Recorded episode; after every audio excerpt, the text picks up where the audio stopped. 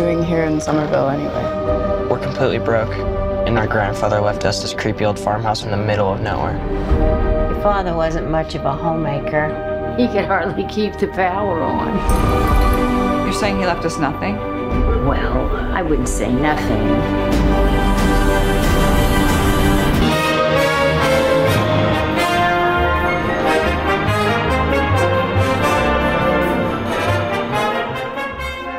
Why should you never trust an atom? Because they make up everything. Oh! It's the good, the bad, the watchable. We're going right into it. Boyle, I don't know if you thought that was just the dress rehearsal or not, but we're going. Let's do this thing. well, here's the deal. Boyle's currently live driving on 95 or 195 rather. I could tell 44. by- You're on 44 now? Uh, it, it feels like uh, Boyle is like live in the cop, uh, the chopper, uh, telling us what the weather situation and the traffic out there. But uh, it's good, bad, watchable. We're here. It's vacation week for some of us. I'm here in Charleston, South Carolina. We got Mark and Boyle in Rhode Island, Massachusetts. Guys, let's get right to it. Uh, we got a we got we got a lot going on this week, so we want everyone to enjoy their Thanksgiving week. So we're going to start off right now with a quote: Sir Ridley Scott blaming millennials for the last duel bombing at the box office last month. And here's the quote, guys. He says, "I think what it boils down to, what we've got today, are the audiences who were brought up on these effing cell phones. The millennium, the millennium, that's what he calls us, the millennium. millennium, do not ever want to be taught anything unless you're told it on a cell phone. This is a broad stroke, but I think we're dealing with it right now with Facebook. This is a misdirection that has happened where it's given the wrong kind of confidence to this latest generation, I think. There you go. Guys, your reaction to that quote. Mark, your quick thoughts. I mean, like, what are we, what are we doing here? Just admit it. Like, you, you made a not good movie. That's why it was bad in the box office. It's not. it- It's not. It's like, oh, kids and their cell phones. No, you just you you were bad. just, and I was like, I just want to like grab Ridley Scott, shake him, be like, confess, confess, you botched the movie because nobody nobody liked the way that it was presented. That was that was where the complaints that I got. So, like, and these are people of all ages, not just those those darn millennials who keep screwing everything up with them with their phones. Could you imagine if millennials What? actually bought tickets to go see Endgame? It would be like a four billion dollar movie instead. It made a measly two billion. Yeah. Oh my. Yeah. Unbelievable. It's, Yeah. it's uh, like the fact that it was all boomers that saw that movie. Incredible. Boyle, uh, Yeah. your reaction as a millennial, uh, is this true? Can you confirm? Um, I can say comments like this piss me off, and I will stand that because us as millennials do a lot of movie watching and a lot of going to the movie theaters, and we are a huge audience, yes, but okay, why didn't all your boomers go watch it then? Like, don't don't start throwing away throwing around years and generations just because you made a terrible movie like mark said. I think that's just ridiculous. Take your fault. You made a bad movie. It didn't it didn't work out well for you and move on. Or maybe it was a good movie but people haven't gotten to it yet. Do you know how much pr other movies are doing that is on social media that all of our generations do see? And not for nothing. Stop throwing out the facebook. That's a boomer thing now none of us really use facebook anymore so i just think what what an asinine thing to just throw out there you know what? Just you know what this reminds me of? This reminds me of that movie when we tweeted the writer and he got wicked hurt about it. Yeah. like it just goes to show you because you're small and your movie wasn't great that you're just going to complain and point fingers at anyone you can. But it's kind of sad. It is frustrating because that is Sir Ridley Scott, great movie maker. No denying that. Has made some stone cold classics in his day, but Yeah, as- well, some, you know what? I've I've heard this quote used by football coaches many times. Right? It's like uh, you got to be able to handle some adversity. Sometimes, you know what? You threw a pick on this one, pal. You turned the ball over. This Yeah. wasn't good. Right? Not every play's a touchdown. You botched it. Like it's just you had a really interesting story, and you chose to tell it in a really dumb way. That's not my fault. That's your Yep. fault, Ridley. Admit. it. I would love to be going to see movies like I did five years ago. Just the reality, I I have no evidence to back this up. I just honestly feel like there are so many entertainment options these days. So like everyone's really really busy you know, kind of like to, you know, after what happened last year, now everyone's way more busy and has less time for those things. Hey, man, guess what? Things are to slip through the cracks. So, had to mention this since we're a movie podcast. So, and thank you guys. Again, we jumped into it. I, I didn't even ask how you guys are doing. You guys doing well? You doing good? I'm I'm doing great over here. Sounds good. Boyle, you doing well? How you doing? Uh, I'm doing great. I'm driving between the lines. Let's keep it going. That's right. All right. So, and speaking of keeping it going, Boyle kept it going this very day. Here we are on Monday, November 22nd. He saw Ghostbusters Afterlife. Mark, I saw Mark on Thursday night. He had seen Ghostbusters yeah. Afterlife on opening night.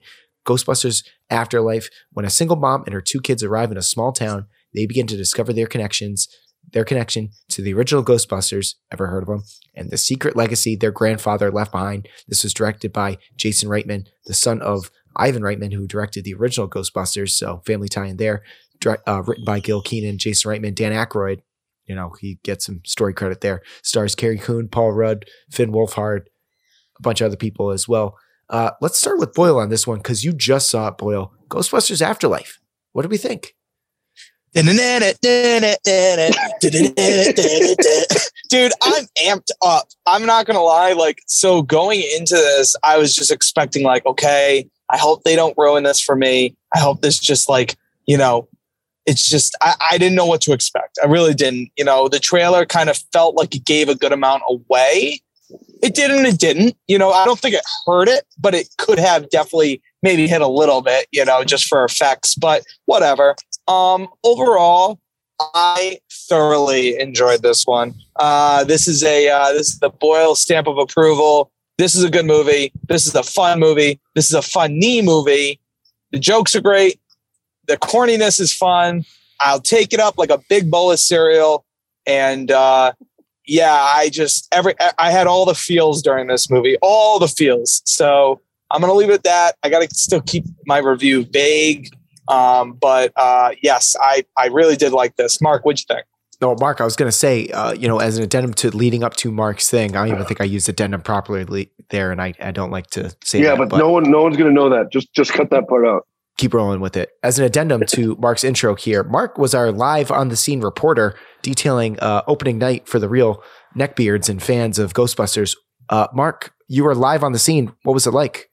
All right, let me tell you about Ghostbusters Afterlife on opening night at the IMAX, Providence Place, baby.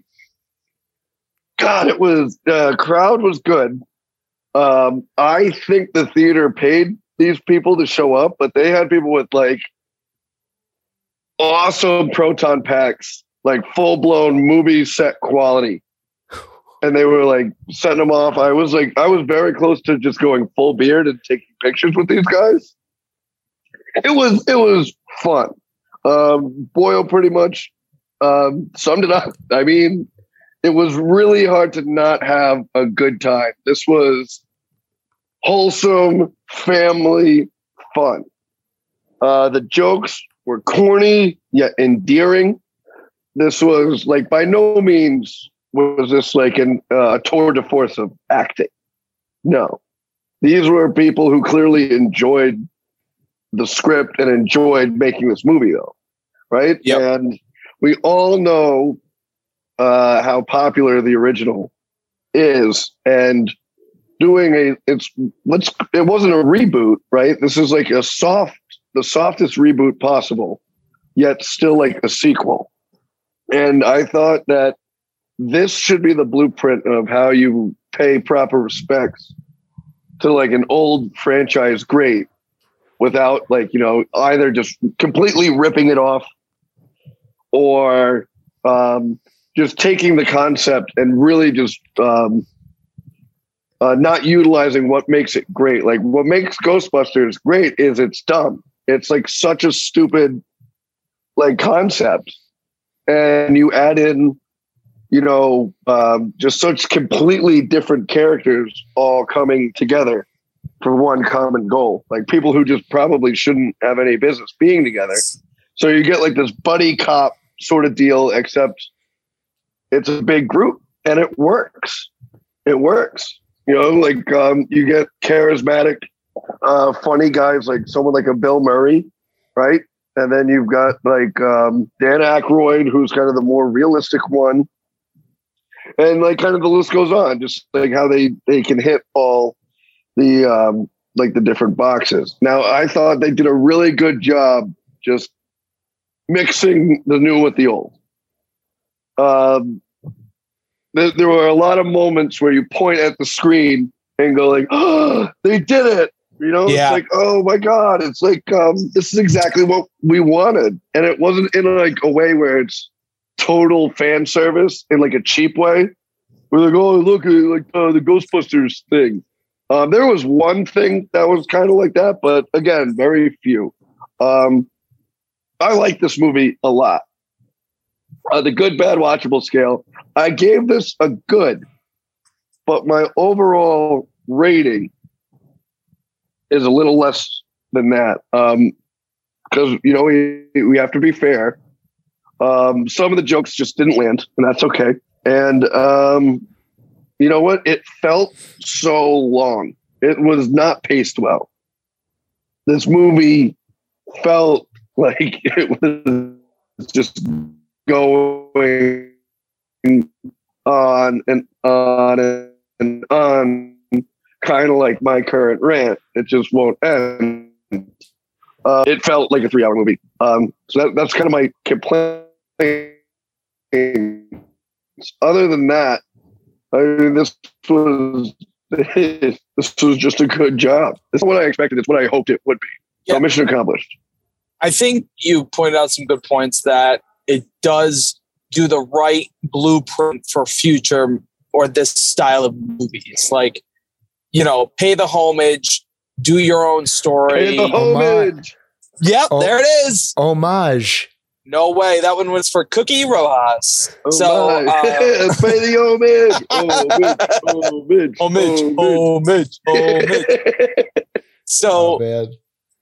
you have to you have to do all that and i think that they were doing it and there was a nice little bow and again we ripped it open like a child on christmas morning um but this this this movie i thought um to me the imax experience man i know we're spoiled with it but there's something about it. When those plo- when the, when the blasters go off my sheet my my, my seat shook. Not my sheet shook.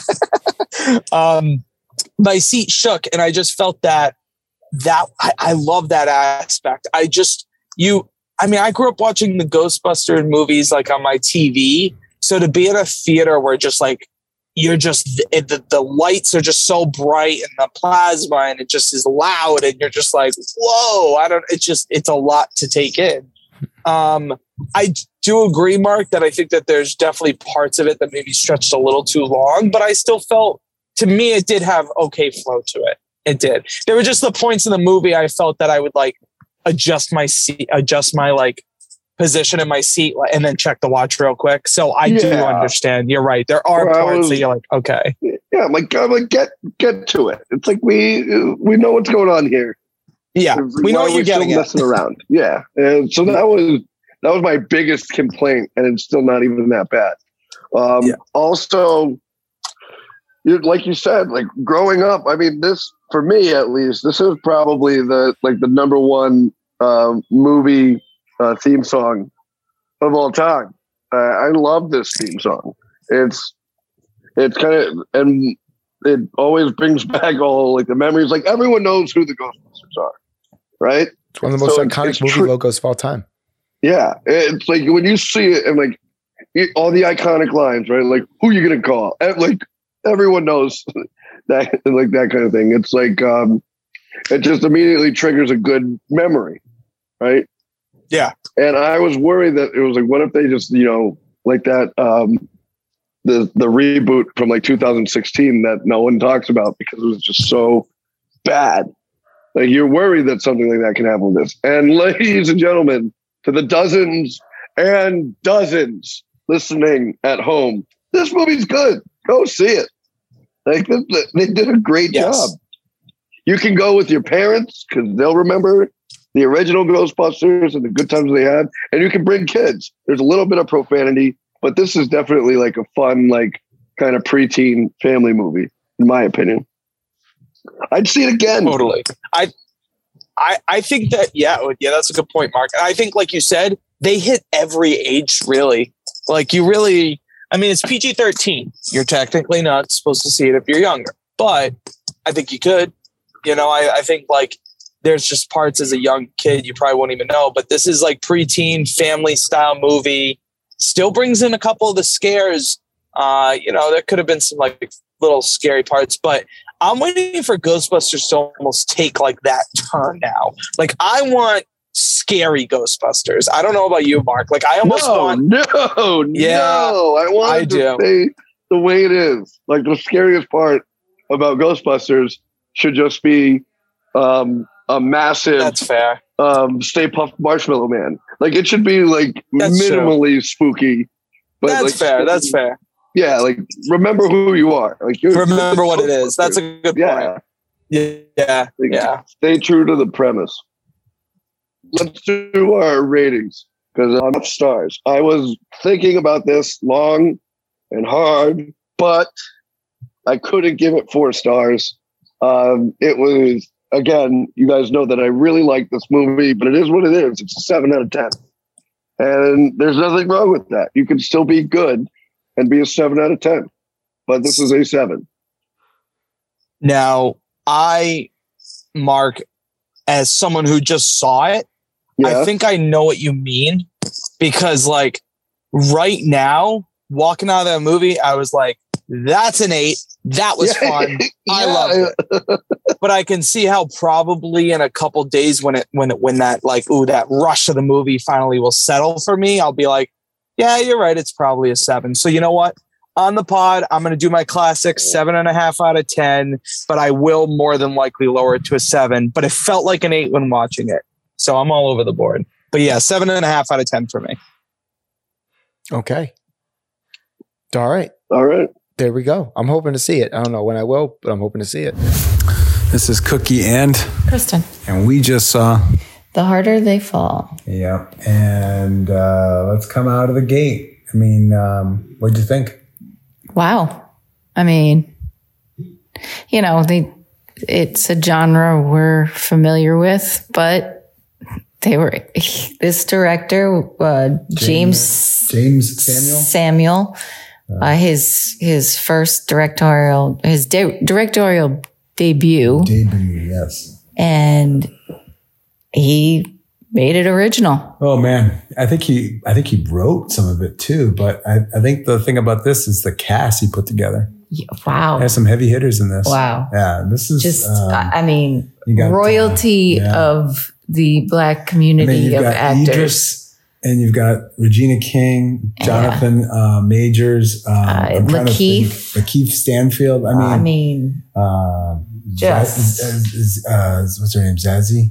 yeah, Uh, yeah. She's in it too. I mean, it's a Western. I grew up with Westerns. It's like a spaghetti western. yes, kind of like an homage to a spaghetti Yeah. Western. I There's like a lot of blood. The music, the music was Music great. excellent. Yeah, the the the way it was, the shots, the Yes. angles, Yes. um, the colors, the vibrancy. yeah. It was like a beautiful, like um, just tablet of color, things you don't see typically in a western. Like a Usually it's mosaic. dusty. Yeah, You know, was- I mean, it- just yeah, incredible. yeah. And, Mhm. you know, took a western in places that no one's ever really Yeah. done. And you know what? The big thing about this was okay, you have, you know, it's a spoiler. You have one scene where you see that it's, you know, an all black cast in a white setting.